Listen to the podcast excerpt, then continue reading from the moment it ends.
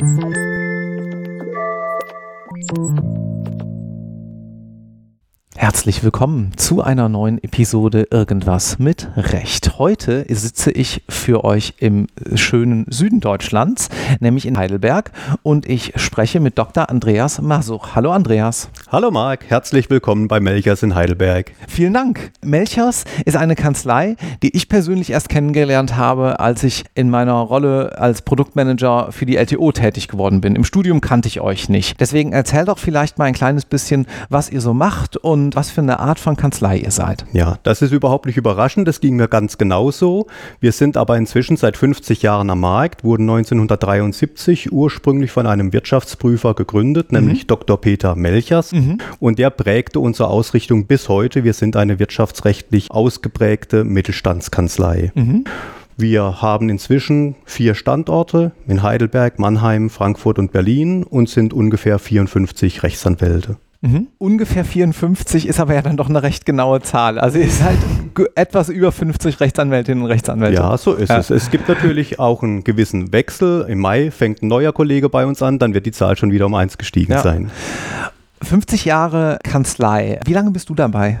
Ich bin jetzt seit 2001 dabei und damit seit über 20 Jahren. Ja. Mhm. Wo hast du studiert, damit wir so ein bisschen darlegen können, wie du dann am Ende auch beim Melchers gelandet bist? Also nach dem Abitur musste man ja seinerzeit noch Zivildienst machen. Das war 1992. Da habe ich angefangen in Bayreuth zu studieren, ganz bewusst, weil Bayreuth einer der wenigen Studienorte war, an welchen man ein Jurastudium mit einem wirtschaftswissenschaftlichen Zusatzstudium kombinieren konnte. Und das war sehr spannend für mich, weil ich von Anfang an in die Richtung Wirtschaftsrecht gehen wollte und davon habe ich auch in meinem späteren Berufsalltag sehr stark profitiert, weil wir hier auch sehr eng mit Wirtschaftsprüfern und Steuerberatern zusammenarbeiten und es da sehr hilfreich ist, wenn man eine Sprache spricht, Bilanzen lesen kann, von Steuern schon mal was gehört hat und auch betriebswirtschaftliche und volkswirtschaftliche Vorlesungen absolvierte.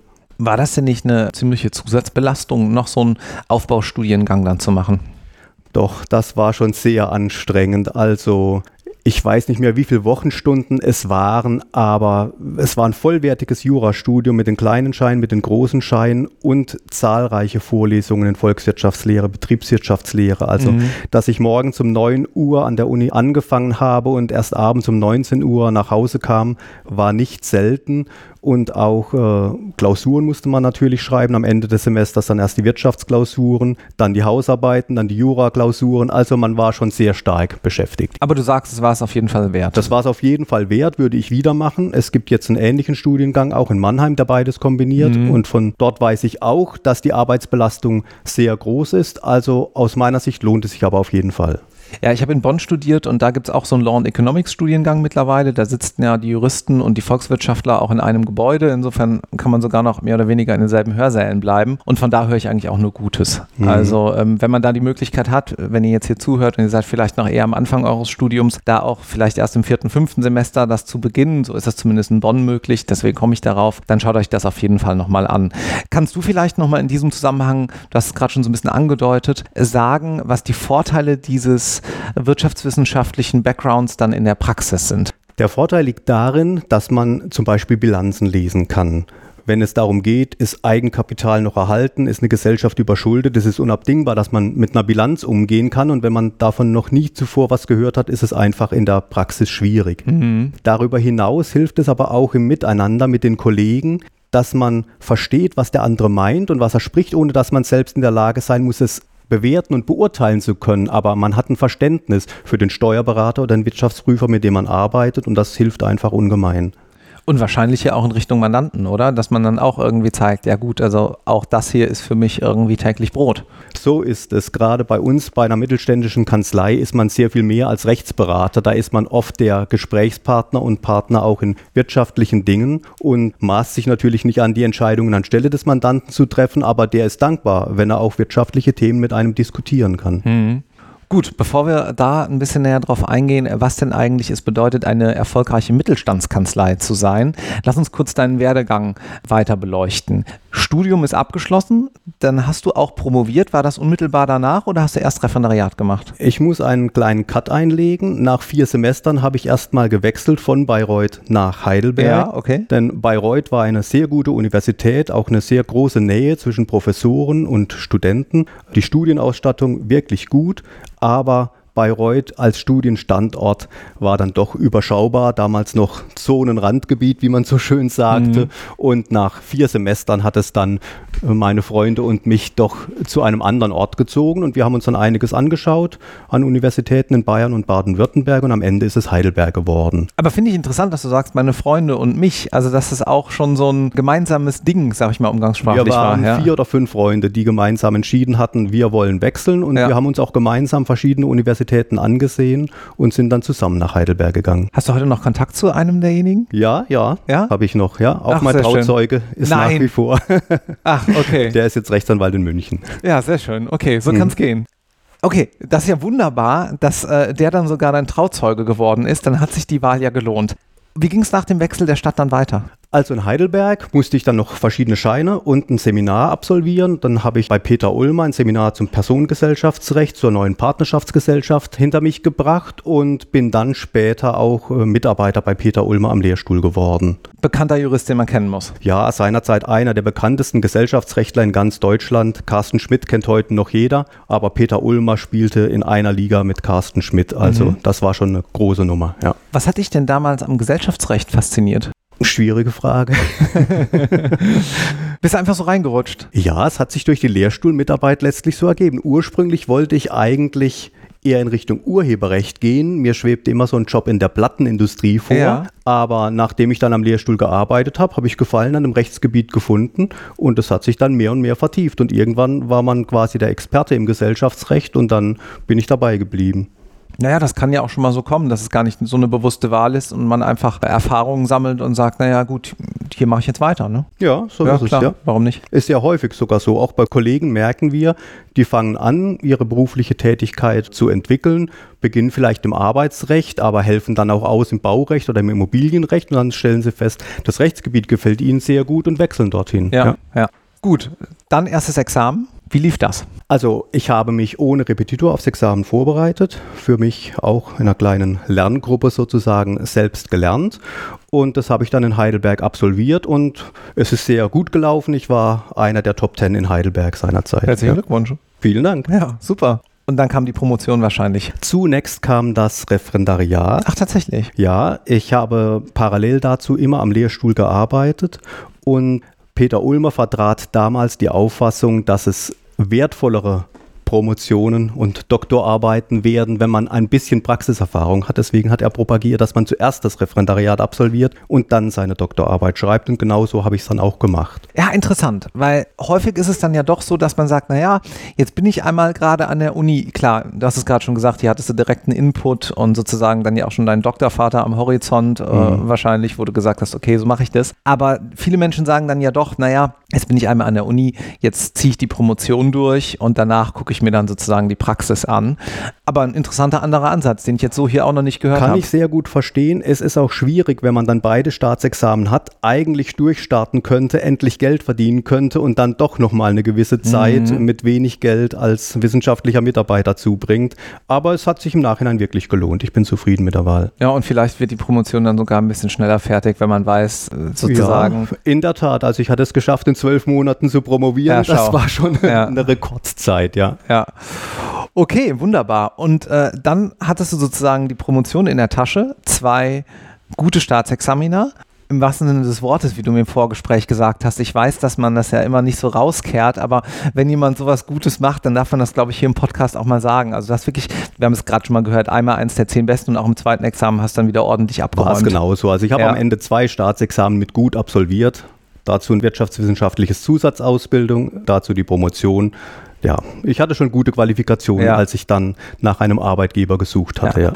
Gut, also das wäre in der heutigen Zeit natürlich ohnehin der Wunschkandidat, aber auch damals sicherlich, äh, selbst wenn der demografische Wandel äh, noch nicht ganz so sich auf den Arbeitsmarkt ausgewirkt hatte. Jetzt würde mich Folgendes mal interessieren, weil sozusagen wir wissen, du hast danach dann ja sofort bei Melchers angefangen, ne? Als erste Kanzlei. Genau. Und jetzt würde mich interessieren, in diesem Stadium, weil das sind eben die Zuschriften, die wir auch hier beim Podcast häufig bekommen und auch sonst wo in anderem Kontext ich das häufiger gefragt werde. Welche Überlegungen hast du dir dann gemacht? Hast alles in der Tasche, was man haben möchte und ihr konntest dir wahrscheinlich mehr oder weniger deinen Job aussuchen.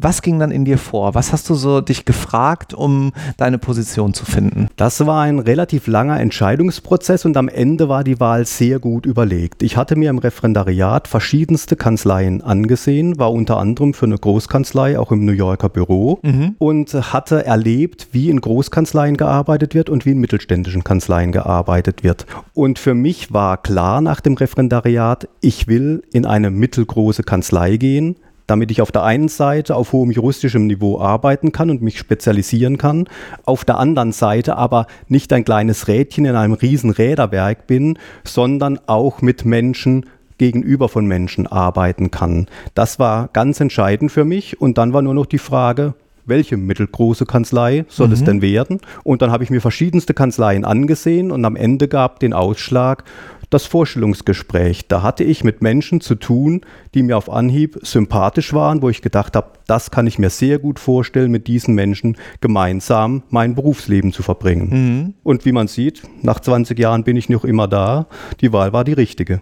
Wie hat sich denn deine Tätigkeit im Wandel der Zeit dann auch mit verändert? Also natürlich bist du dann irgendwie vom angestellten Anwalt irgendwann auch Partner geworden, das ist klar. Aber beschreib doch mal den Zuhörenden so ein bisschen, wie man dann so diesen, diese Schritte durchlebt und wo man vielleicht auch dann nochmal wächst.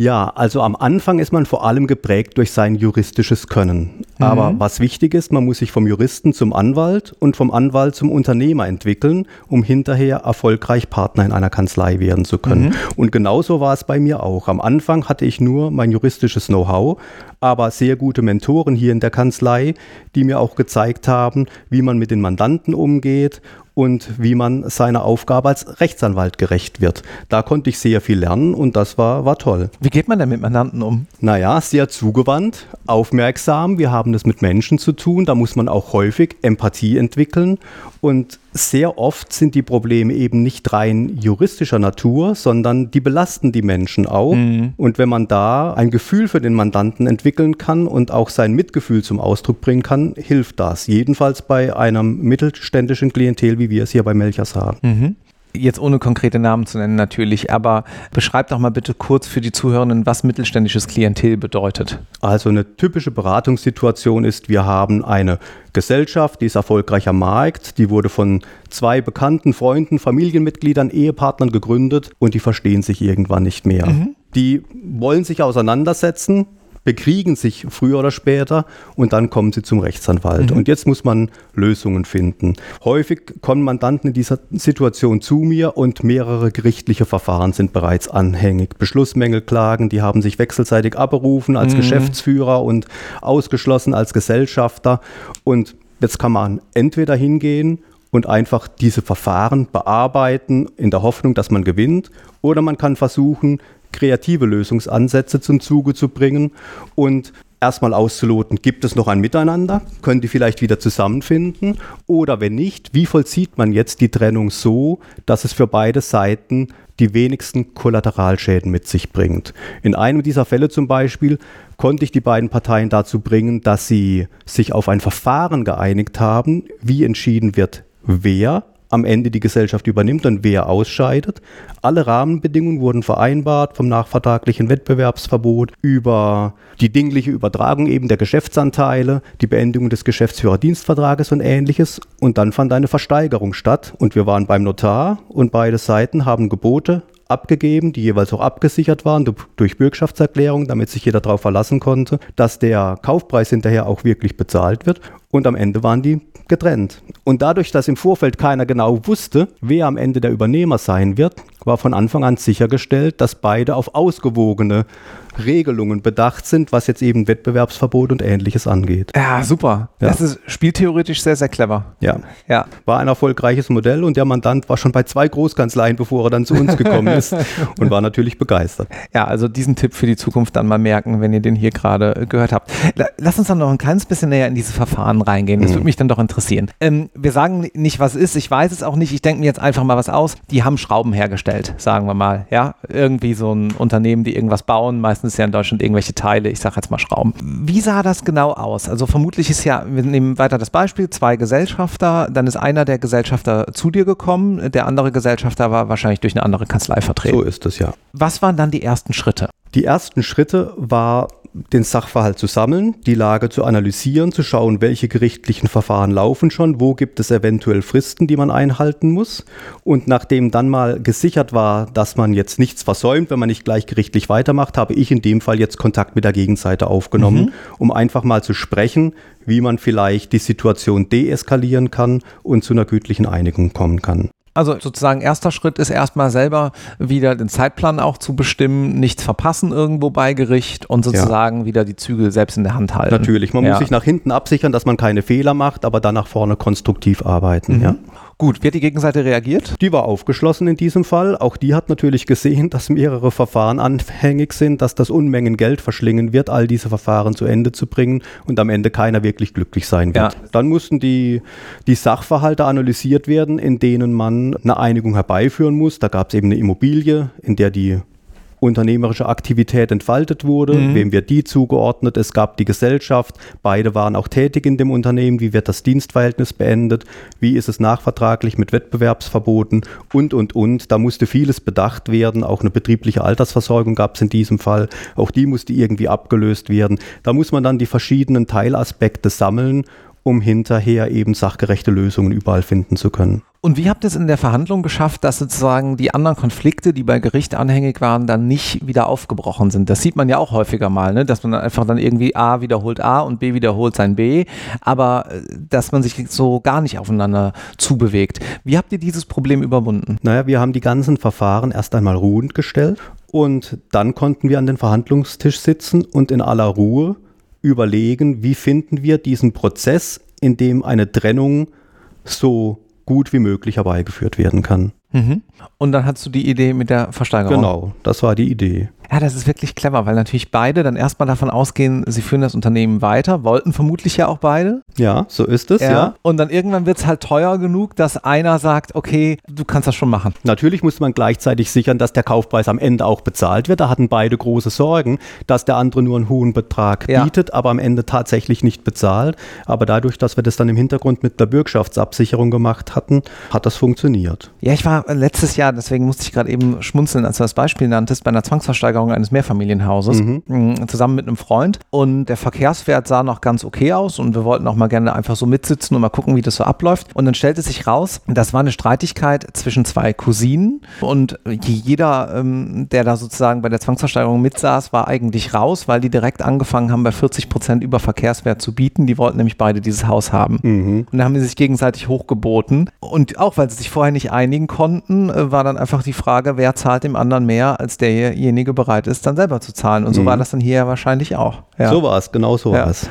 Hat dein Mandant gekauft oder die Gegenseite? In diesem Fall hat unser Mandant gekauft. Okay. Und er war glücklich damit. Macht er das heute noch? Nein, inzwischen hat er sich zur Ruhe gesetzt. Das ist schon einige Jahre her. Ah, okay. Mhm. Okay, ja, interessant. Er hat das Unternehmen dann später weiterverkauft an einen eigenen Mitarbeiter, den er dann hatte. Ja. Super. Er war sehr zufrieden. Ja. Ja, sehr schön.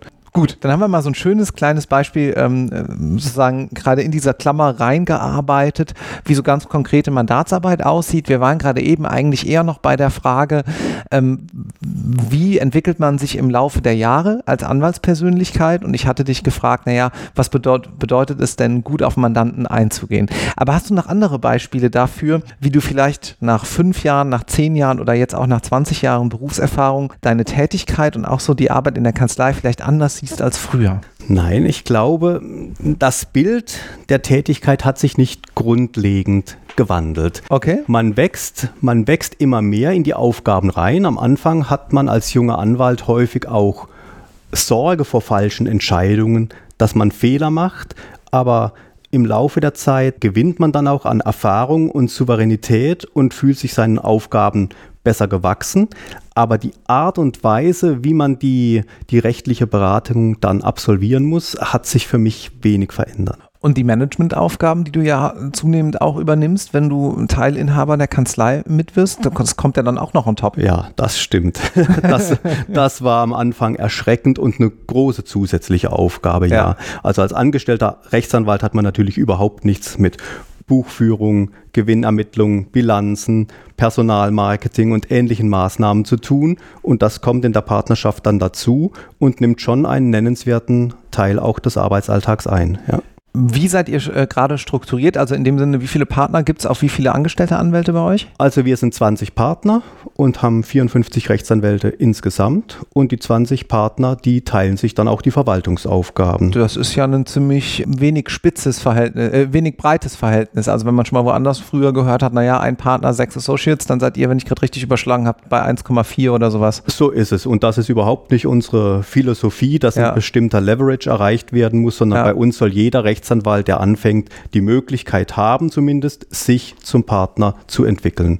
Da gehört natürlich dann auch ein bisschen Glück dazu. Man muss Mandantenkontakte aufbauen und da auch ein bisschen erfolgreich sein. Aber am Ende soll jeder bei uns die Möglichkeit haben, Partner zu werden. Ja. Ein Verhältnis ist da überhaupt nicht vorgegeben. Woran äh, liegt es denn? Jetzt sagen wir mal, du bist jetzt vielleicht Ende 20, Anfang 30, hast gerade dein Studium abgeschlossen, findest auch das Anwaltsdasein so, total spannend, möchtest jetzt auch nicht einfach nur ein Klingelschild alleine raushängen und als Einzelanwältin mhm. tätig sein. Was würdest du denn sagen, sind Erfolgsfaktoren, um sich auch langfristig dann in der Kanzlei vom angestellten Anwalt zur Partnerin zu entwickeln? Ich glaube, dass man nicht nur fixiert sein darf auf das juristische Know-how, sondern dass man auch eine gewisse Liebe und Berufung zur Rechtsanwalttätigkeit empfinden muss. Dann identifiziert man sich zwangsläufig auch mit den Mandanten und betrachtet deren Angelegenheiten wie eigene. Man mhm. ist also viel enger dabei und das spüren die Mandanten, dass man nicht den Fall führt nach dem Motto, der Anwalt gewinnt immer, egal wie es ausgeht, mhm. sondern dass man wirklich nur dann zufrieden ist, wenn man auch das Bestmögliche für den Mandanten herausgeholt hat. Und wenn man das auch ein bisschen ausstrahlen kann und personifiziert, dann hat man auch Erfolg beim Mandanten. Und wo kommen die ersten Mandate her? die kommen immer über Empfehlung. Also bei mir ja. war es tatsächlich so, dass ich erste Fälle natürlich zugeteilt bekam von meinen Mentoren, die ich damals hatte. Und einen dieser Fälle, da kann ich mich noch konkret dran erinnern, da waren schon zwei Kollegen vor mir tätig und irgendwie hatte ich da einen Kniff gefunden, wie man dem Mandanten helfen konnte. Mhm. Und er war einerseits überrascht, andererseits erfreut. Und natürlich war das dann der erste Mandant, bei dem ich ein Stein im Brett hatte. Mhm. Der Partner, von dem ich gerade sprach, der hat später die Kanzlei gewechselt, aber dieser Mandant blieb bei ja, uns. Mhm. Der war seit, seitdem war es dann quasi mein Mandant geworden. Ja, ja. Und dann ergibt eins das andere. Man braucht eine gewisse Anzahl von Fällen, um eine ausreichende Empfehlungsdichte sich erarbeiten zu können, aber dann ergibt die eine Empfehlung eben die nächste und so ergibt eins das andere und man entwickelt sich fort. Ich würde auch vermuten, dass das heute nicht mehr so, oder das hat wahrscheinlich noch nie funktioniert, dass Mandanten auf die Homepage gehen und sagen, das mache ich jetzt, sondern die Mehrzahl der Mandate wird generell auch für euch wahrscheinlich über Empfehlungen kommen. So ist es absolut. Wir verfolgen das auch nach und stellen fest, dass ungefähr 95 Prozent aller Mandate über Empfehlungen ja, kommen. Hm. Seien es jetzt Steuerberater, Wirtschaftsprüfer oder Mandanten, die die Empfehlung aussprechen, aber dass jemand völlig ohne Vorkontakt im Internet sucht und auf uns kommt, das kommt vor aber es ist der Ausnahmefall. Gut, damit mhm. ich empfohlen werde, lass uns noch mal so ein bisschen jetzt auf die Recruiting-Perspektive eingehen. Mhm. Ich frage ja hier am Ende meistens in diesen Folgen, ja, was muss ich denn mitbringen, um bei euch anfangen zu können? Mhm. Das ist so mhm. eine Standardfrage. Lass uns die mal gerade mitmachen. Was sollte ich denn da mitbringen? Ja, also gutes juristisches Know-how, das ist erforderlich und ich sage immer, man muss eigentlich fast besser sein als in einer Großkanzlei, wenn man in einer mittelständischen Kanzlei arbeiten möchte. Denn bei uns arbeitet man zwar spezialisiert, aber nicht so eng, wie es bei Großkanzleien oft der Fall ist. Und deswegen muss ich neben Gesellschaftsrecht, beispielsweise jetzt in meinem Fall, auch Erbrecht, weil ich viel Unternehmensnachfolge mache, mit abdecken können mhm. und auch Immobilienrecht, weil das oft auch eine große Rolle spielt. Und deswegen ist die Arbeit von vornherein breiter angelegt und trotzdem muss alles mit einer hohen Qualität bearbeitet werden. Deswegen brauchen wir sehr gute Juristen. Darüber hinaus brauchen wir aber auch Juristen, die pragmatisch an die Sache herangehen können. Gerade bei mittelständischen Unternehmen wollen die nicht 50 bis 100 oder noch mehr Seiten Rechtsgutachten lesen. Die wollen pragmatische Lösungen für ihre Probleme haben. Mhm. Und deswegen muss man als Anwalt auch mal fünf Grade sein lassen können und nicht den letzten Theorienstreit noch ausarbeiten wollen, sondern mm, auch mit einer gewissen Effizienz zu Lösungen kommen, damit die Mandanten auch einen, einen Wert sehen, der in einem angemessenen Verhältnis zu den Kosten steht. Mhm. Gut, das ist ja jetzt mehr als nur das Juristische. Das heißt, ja. ihr schaut euch auch gewisse andere Faktoren an. Worauf achtest du denn in einem Vorstellungsgespräch? Was ist dir da wichtig? Also wir schauen auch darauf, was für Hobbys und sonstige Aktivitäten hat jemand entfaltet. Die Kategorie im Lebenslauf ist also gar nicht so unwichtig. Nein, die ist gar nicht so unwichtig. Wenn da steht Marathonläufer, dann weiß ich, der hat ein gewisses Durchhaltevermögen. Mhm. Und das ist durchaus ein gewisses Indiz, das dann auch bei der Arbeit von Bedeutung sein kann. Mhm. Ja.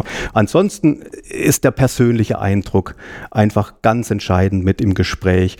Da merkt man sofort, ob eine gewisse Sympathie entsteht, ob man sich vorstellen kann, lange Zeit mit diesem jungen Menschen zusammenzuarbeiten arbeiten und umgekehrt natürlich auch. So war es bei mir, als ich bei Melchers angefangen mhm. hatte. Und darauf achten wir jetzt bei den jungen Leuten. Passen die zu uns? Hm. Gut, jetzt ähm, läuft vielleicht nicht jeder Marathon. Ich habe am Wochenende eine Doku gesehen über den längsten Triathlon oder einen der härtesten Triathlons der Welt in Norwegen. Da läuft man 6000 Meter den Berg hoch unter anderem dann verrat doch mal so ein kleines bisschen, äh, was machst du denn äh, als Hobby und, und vielleicht auch sportlich? Also ich mache relativ viel Sport. Ich fahre Fahrrad, spiele Golf und leidenschaftlich Tennis. Einmal die Woche habe ich Tennistraining.